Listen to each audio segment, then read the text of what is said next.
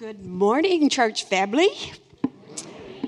My name is Doris Cassan, and this morning our scripture reading is from the book of Luke, Luke 11 1 to 4. We are in the sermon series called Safe and Holy. Please follow along in your Bible or use the screen. I will be using the New American Standard Version.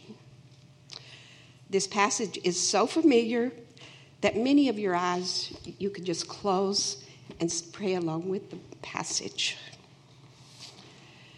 It happened that while Jesus was praying in a certain place, after he had finished, one of his disciples said to him, Lord, teach us to pray just as John also taught his disciples.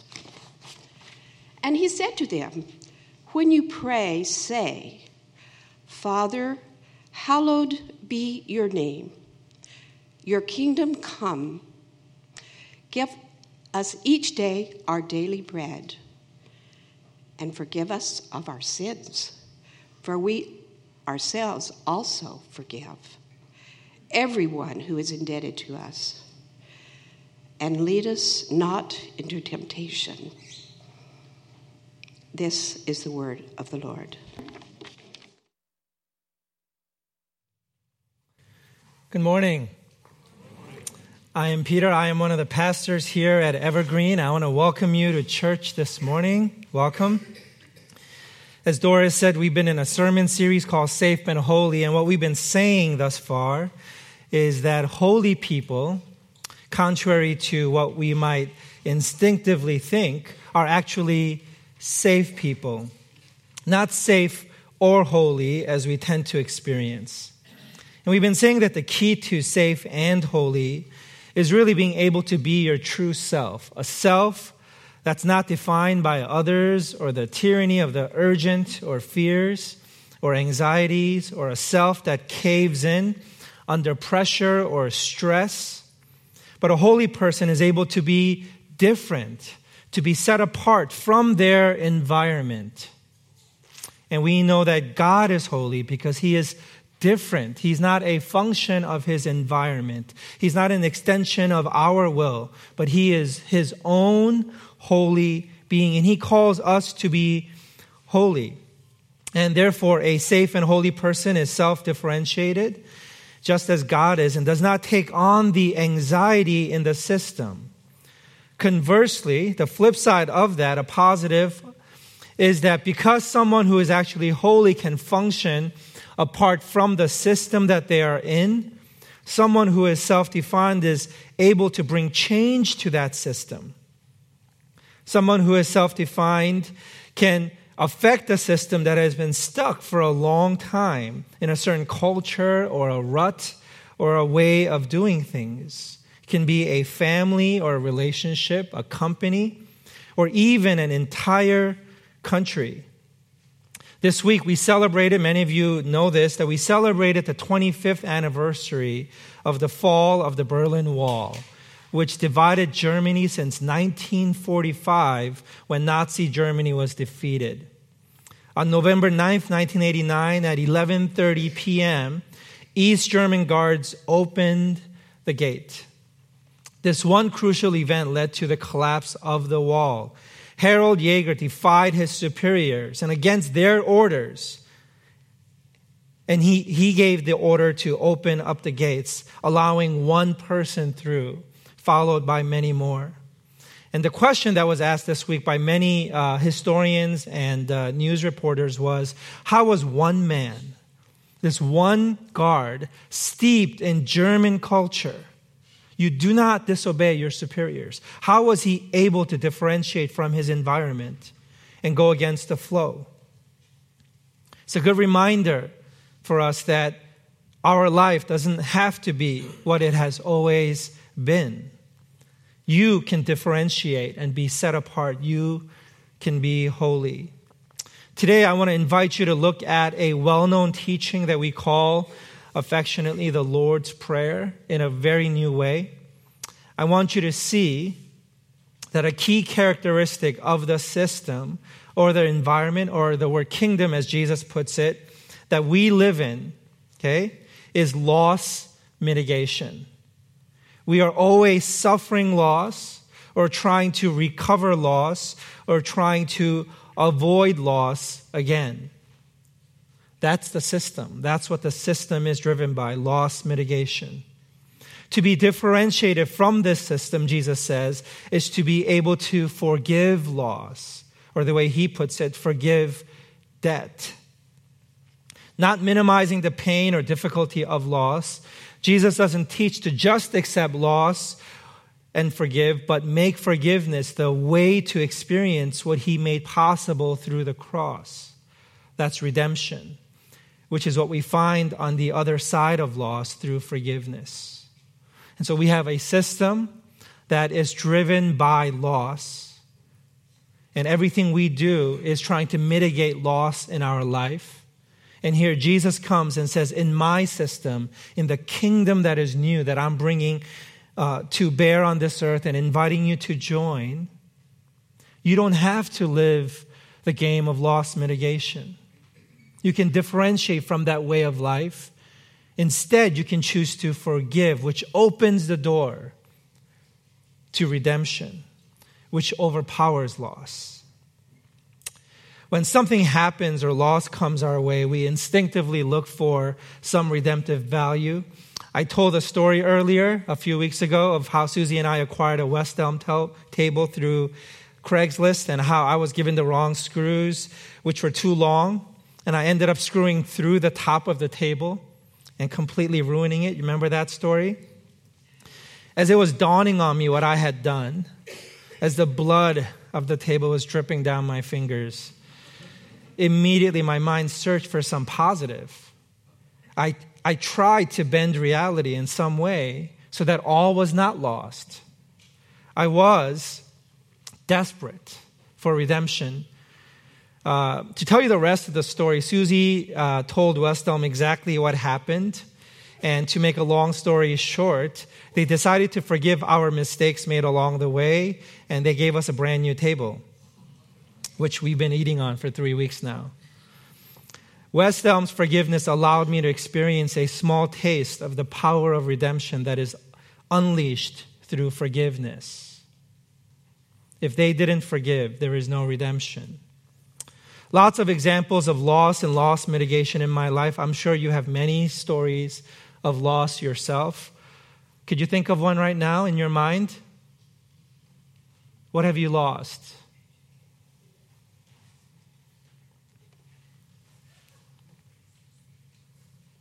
Here's one of mine. I lived in Boston for seven years, and during year four, Susie and I were sitting at the closing table. This is another table story. We were sitting at the closing table one evening getting ready to sell our condo, which was our first property, and buy our first house the next morning. We were excited about this momentum in our life. We had uh, with us a check for $200 that we wanted to gift to the buyers.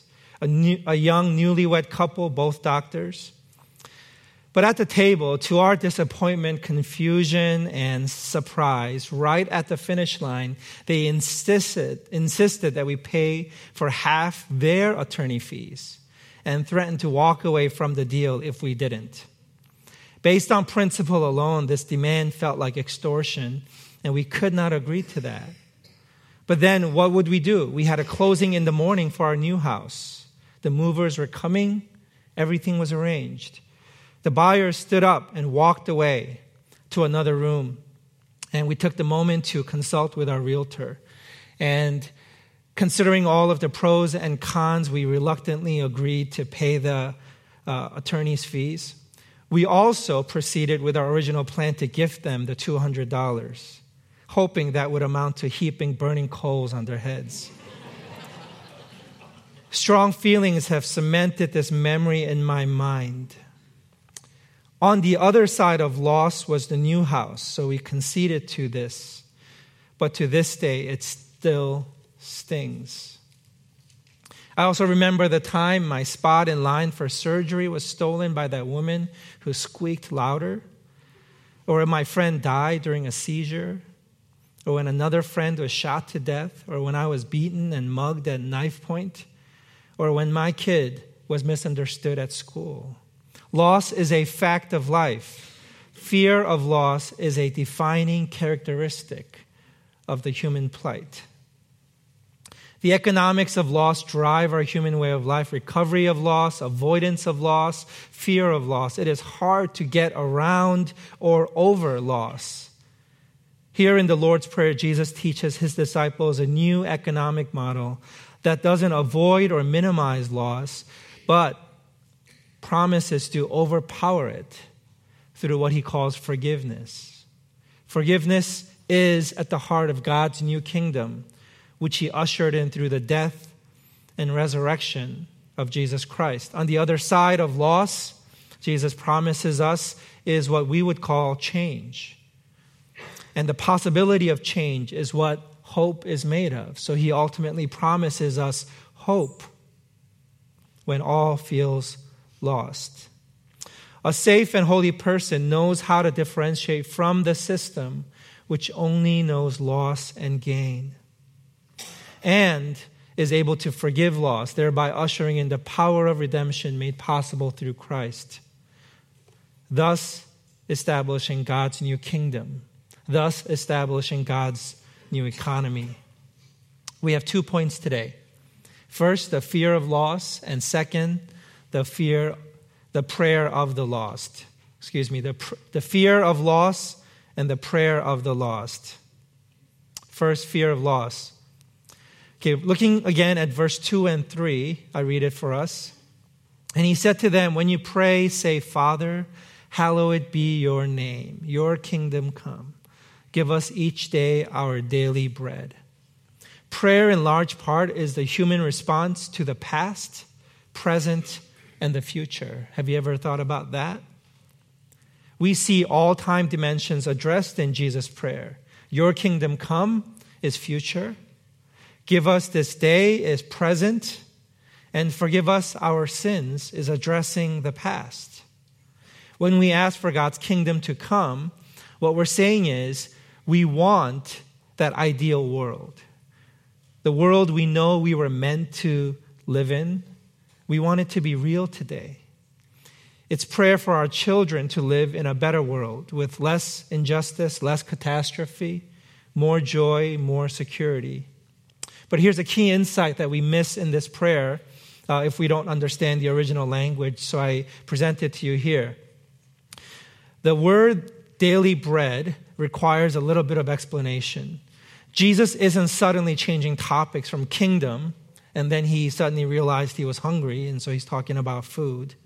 The word that's translated daily in the Greek, it's an eschatological word. Eschatological means that it has to do with the end times. The more literal translation is not daily, but the word, given its eschatological bent, is the word coming. The sentence would read, Give us today our coming day's bread, or our future bread. To mean, give us today, this very day, at this moment, in my real life, right now, give me a taste of the kingdom which is to come fully in the future at the end of days.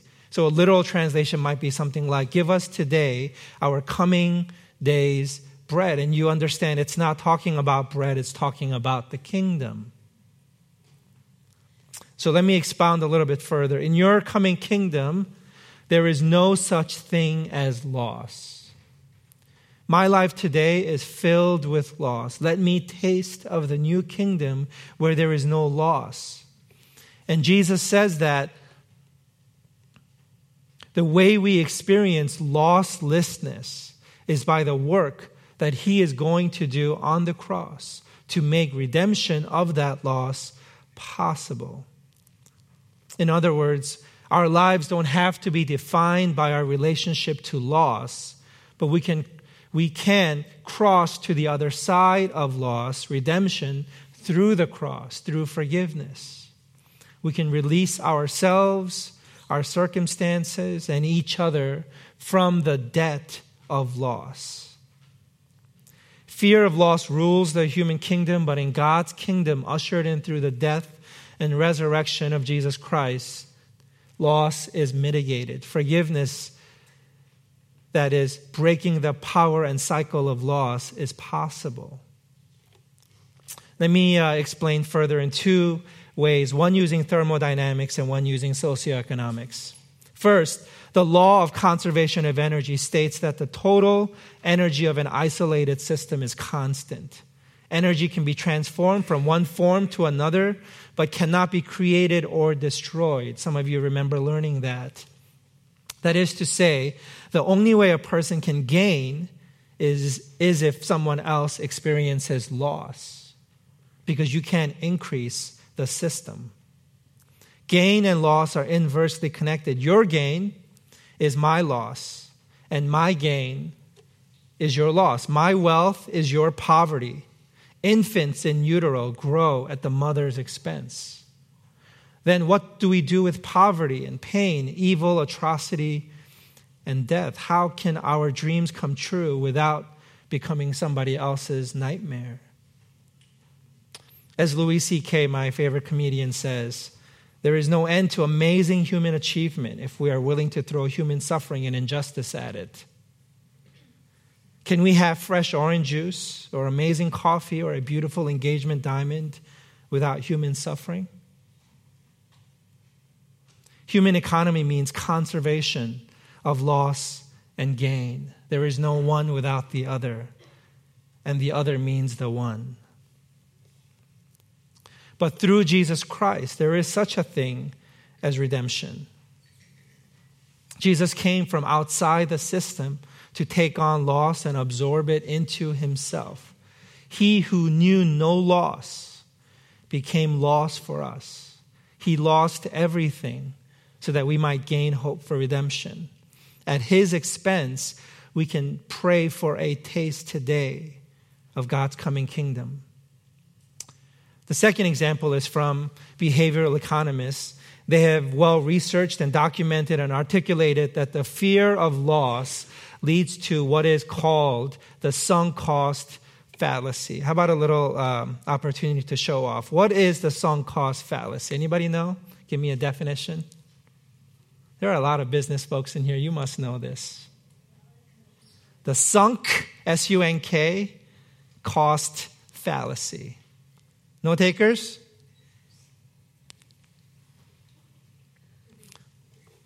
In my script, it says I'm supposed to say, That's right. That's right. The sunk cost fallacy starts out with an aversion to loss that leads people to continue making future decisions based on recovering past loss that cannot be recovered. A common example of sunk cost fallacy is sitting through a bad movie because you've already paid for the ticket. How does wasting more time and more money help you recover past loss. It doesn't. Economists consider sunk cost fallacy to be completely irrational and the equivalent of throwing good money after bad. It's people in the present making bad decisions about the future based on past loss. It's crying out for prayer, it's crying out for forgiveness. It's irrational attachment to the past. It's loss of the past, lost, loss of the present, and loss of the future. It's a kingdom you don't want to be living in, but you do. You're surrounded and driven by sunk cost fallacy. None of us are above it. Have you ever stayed through a bad movie or a bad relationship or a bad job or a bad bet? Have you ever been kept from assessing the present wisely and clearly because you are clouded by your past loss or trauma or pain? What lesson have you learned that you really need to unlearn so you can be released from the past and the future and the fear of loss and from trying to recover loss? In a million ways, I lived the sunk cost fallacy. I have come home from a bad day at work where I felt loss of dignity and time and try to recover it by being mean to my family or not giving them my time. I've taken advantage of systems because I felt injustice in some way. Haven't you ever felt entitled to speed if you were stuck in traffic? Got Saved 405. Whole countries have gone to war over irre- irrecoverable loss. Consider Nazi Germany and how it was divided after for 35 years. What were they trying to gain? If you read history, they will tell you it was fear. The economy of our world is cruel and unforgiving and sunk. Not only are we trying to recover loss, we live to avoid future loss, to never relive the past. We are driven by the past and relive it again and again and again. We don't take the risks we should. We can't enter into the moment and be present or enter into the future. There is even such a thing as what in, uh, economists call the inverse loss aversion ratio. And this means that most people, when they consider a risk, won't take it unless they can be guaranteed that the gain will be greater than 200%. Loss leads to recovery obsession, which leads to loss aversion. Life loses its ability to live life and gets centered around death. We're like a betrayed lover, always paranoid, always afraid, always hurting, and we're locked in a closed system of loss and gain, only able to temporarily gain at each other's expense, only to lose again locked in a cycle, caught in an endless loop of loss and fear and mitigation and litigation. Who can save us from this body of death?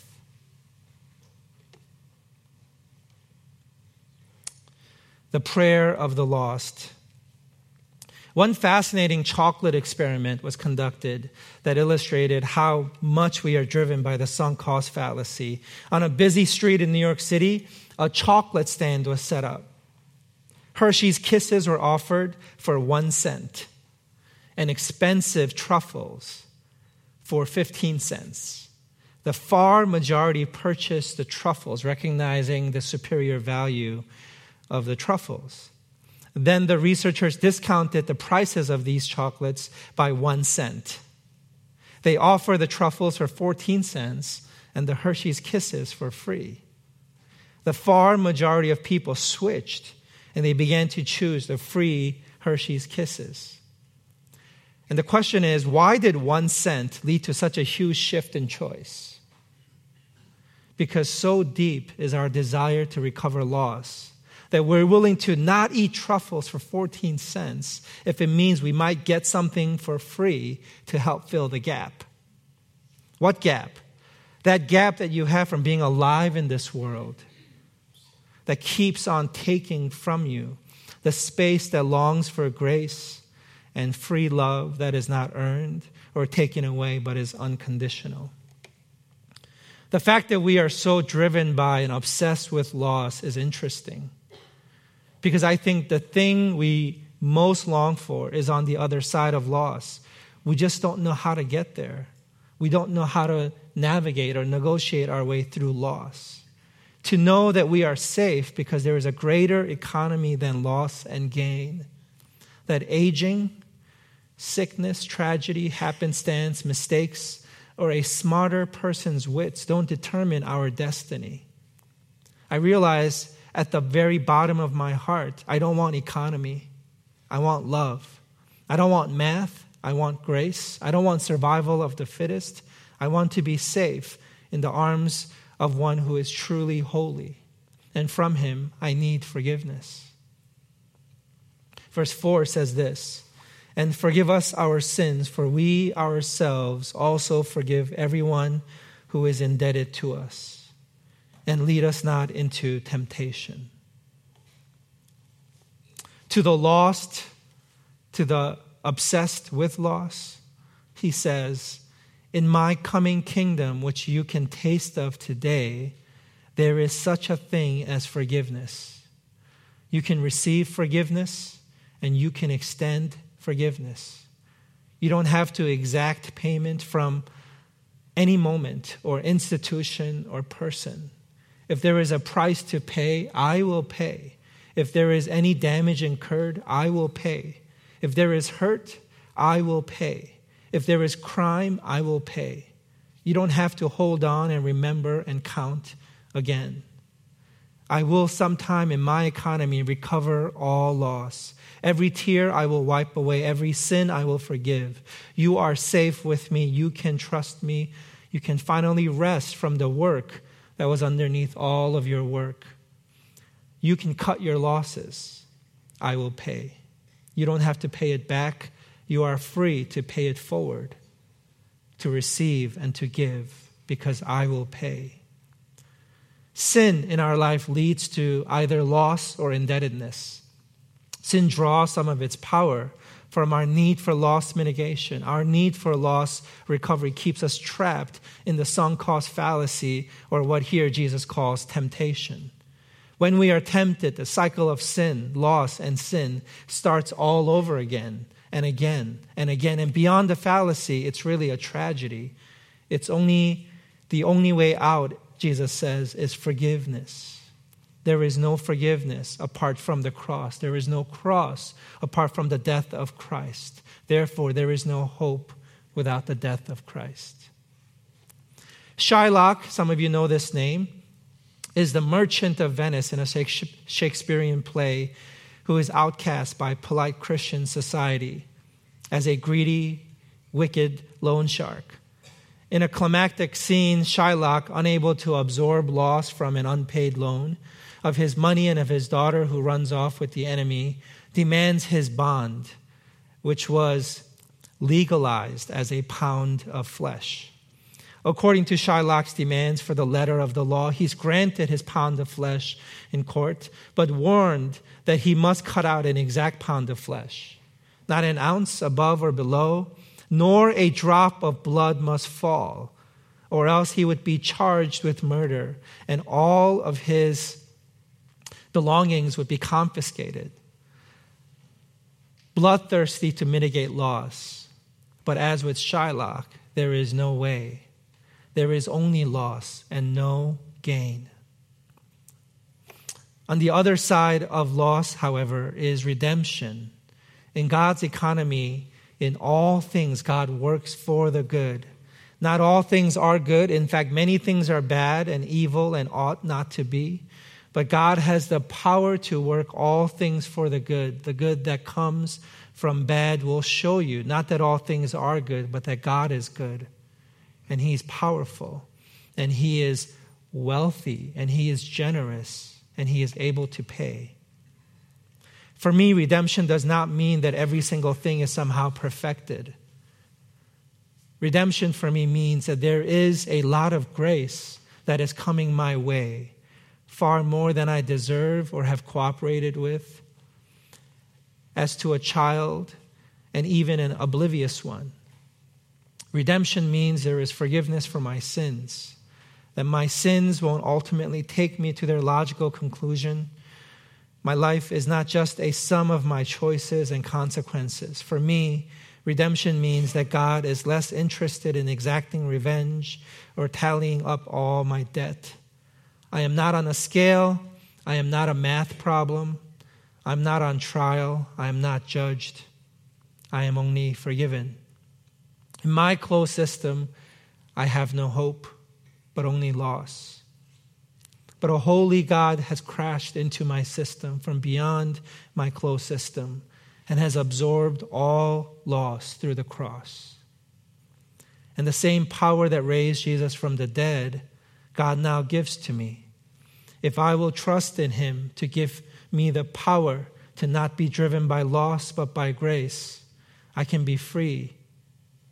I can love, I can give, I can serve.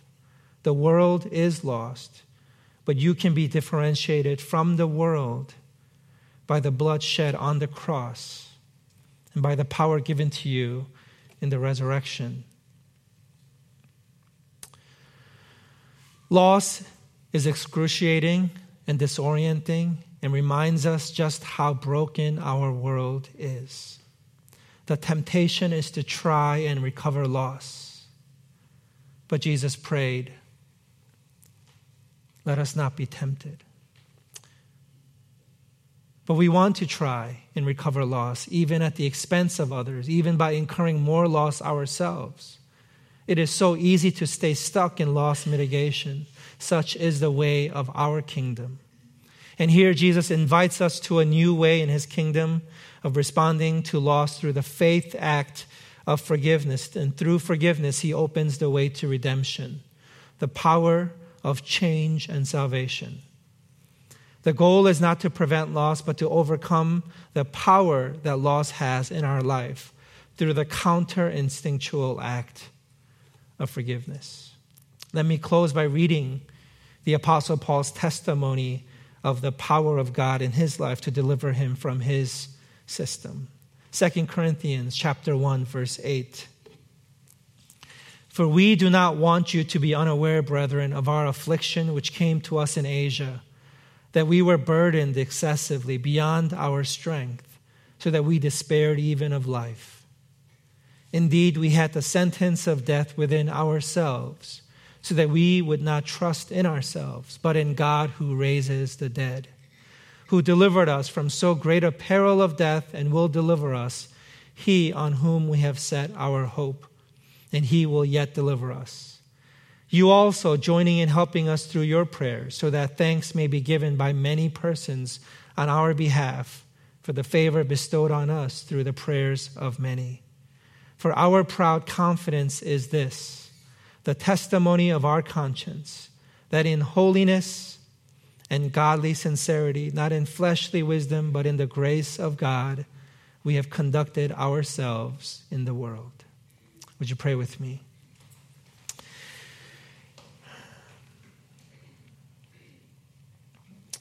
Father, help us to be in this world, but not conduct ourselves according to this world.